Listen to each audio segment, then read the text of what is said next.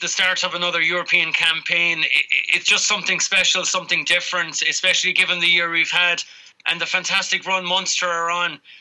We've said it before, but confidence must be very high, especially in internationals are back now, and given the run Munster been on in the last six, seven, eight weeks. Yeah, definitely. Um, you know, the start of the the Pro 14 uh, competition, you know, we, we had some real tough tests. Uh, Scarlets away, Edinburgh at home, um, and then all our internationals left, and you know, we really picked up the pace whilst we were carrying on for Munster, and um, you know, we're in a very good position now. Got all the internationals coming back and feeding back into the squad. Um, so yeah, we're we're raring to go. We, you know, it's Champions Cup, um, Champions Cup weekend. We we can't wait to get into it.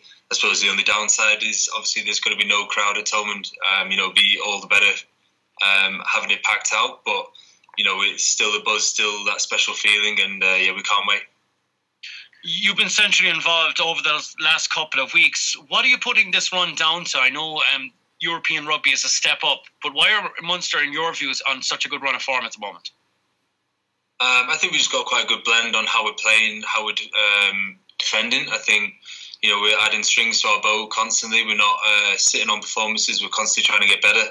Um, and I think that's shown in the performances since the probably the first game of the season. I think you know we've rounded ourselves off and we're, we're getting better each week, and that's shown in the performances we pull out. And I think the the good thing is that we've had a wide variety of like different types of games. We've had open games, we've had real poor weather games where we've had to grind it out, and we've shown that we can do kind of mix up our game and how we need to play. And uh, I think that's been really, you know, really uh, one of the best things that's been happening for us this season. Harlequins are in the very early stages of their season, but they've had some pretty impressive results the last uh, couple of weeks. They seem to have, like Munster, a nice blend of very experienced players, particularly in the backs, uh, and then younger uh, squad members as, as well. Um, have you been keeping an eye on their last couple of wins and last couple of performances heading into this weekend?